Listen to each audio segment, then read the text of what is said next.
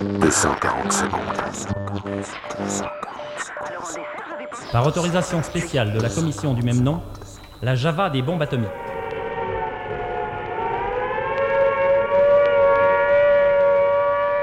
Le 2 septembre 1962, Moscou installe à Cuba des projectiles balistiques de portée moyenne équipés d'ogives nucléaires. Et contre la politique de chantage et de menace nucléaire de l'impérialisme américain. Jamais le monde n'avait connu une telle tension entre les deux possesseurs d'arsenaux atomiques. Eh bien, mes enfants, ce coup-ci, ça y est. Les dés sont jetés, c'est le corps à corps atomique avec les Ruskov. Je crois que nous sommes en pleine guerre chaude. Ah, zut.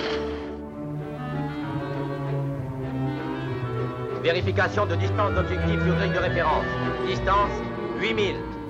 La puissance destructive des arsenaux nucléaires actuels représente un million de fois la bombe d'Hiroshima, c'est-à-dire environ 13 milliards de tonnes de TNT, soit plus de 3 tonnes de TNT par habitant. Distance de l'objectif 7000. Prenons maintenant l'exemple d'une explosion nucléaire.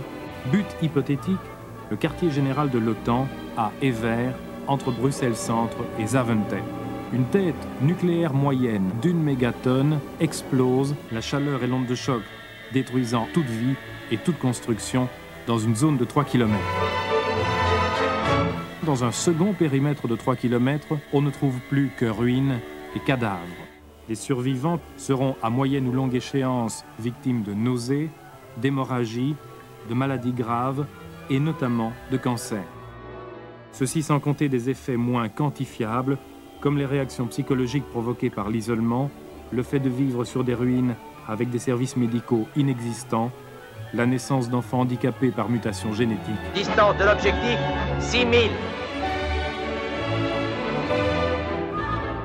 Notre planète dispose ainsi du pouvoir terrifiant de s'autodétruire et le paradoxe, Tous les pays souverains ont le droit inaliénable de se défendre. c'est que c'est au nom de la sécurité de leur population et de leurs intérêts économiques que les pays se livrent à ce surarmement. Tous les pays attachés à la paix ont pour tâche commune de sauvegarder la paix mondiale.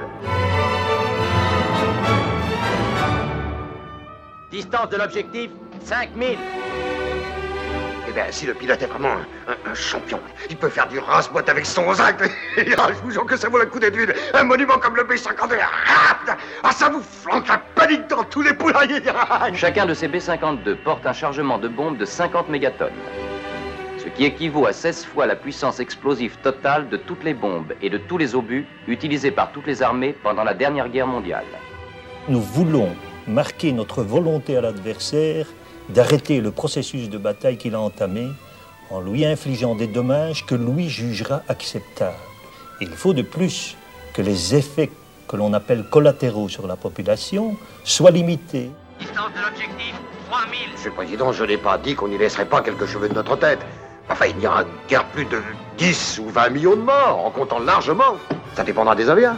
Objectif dans la lunette.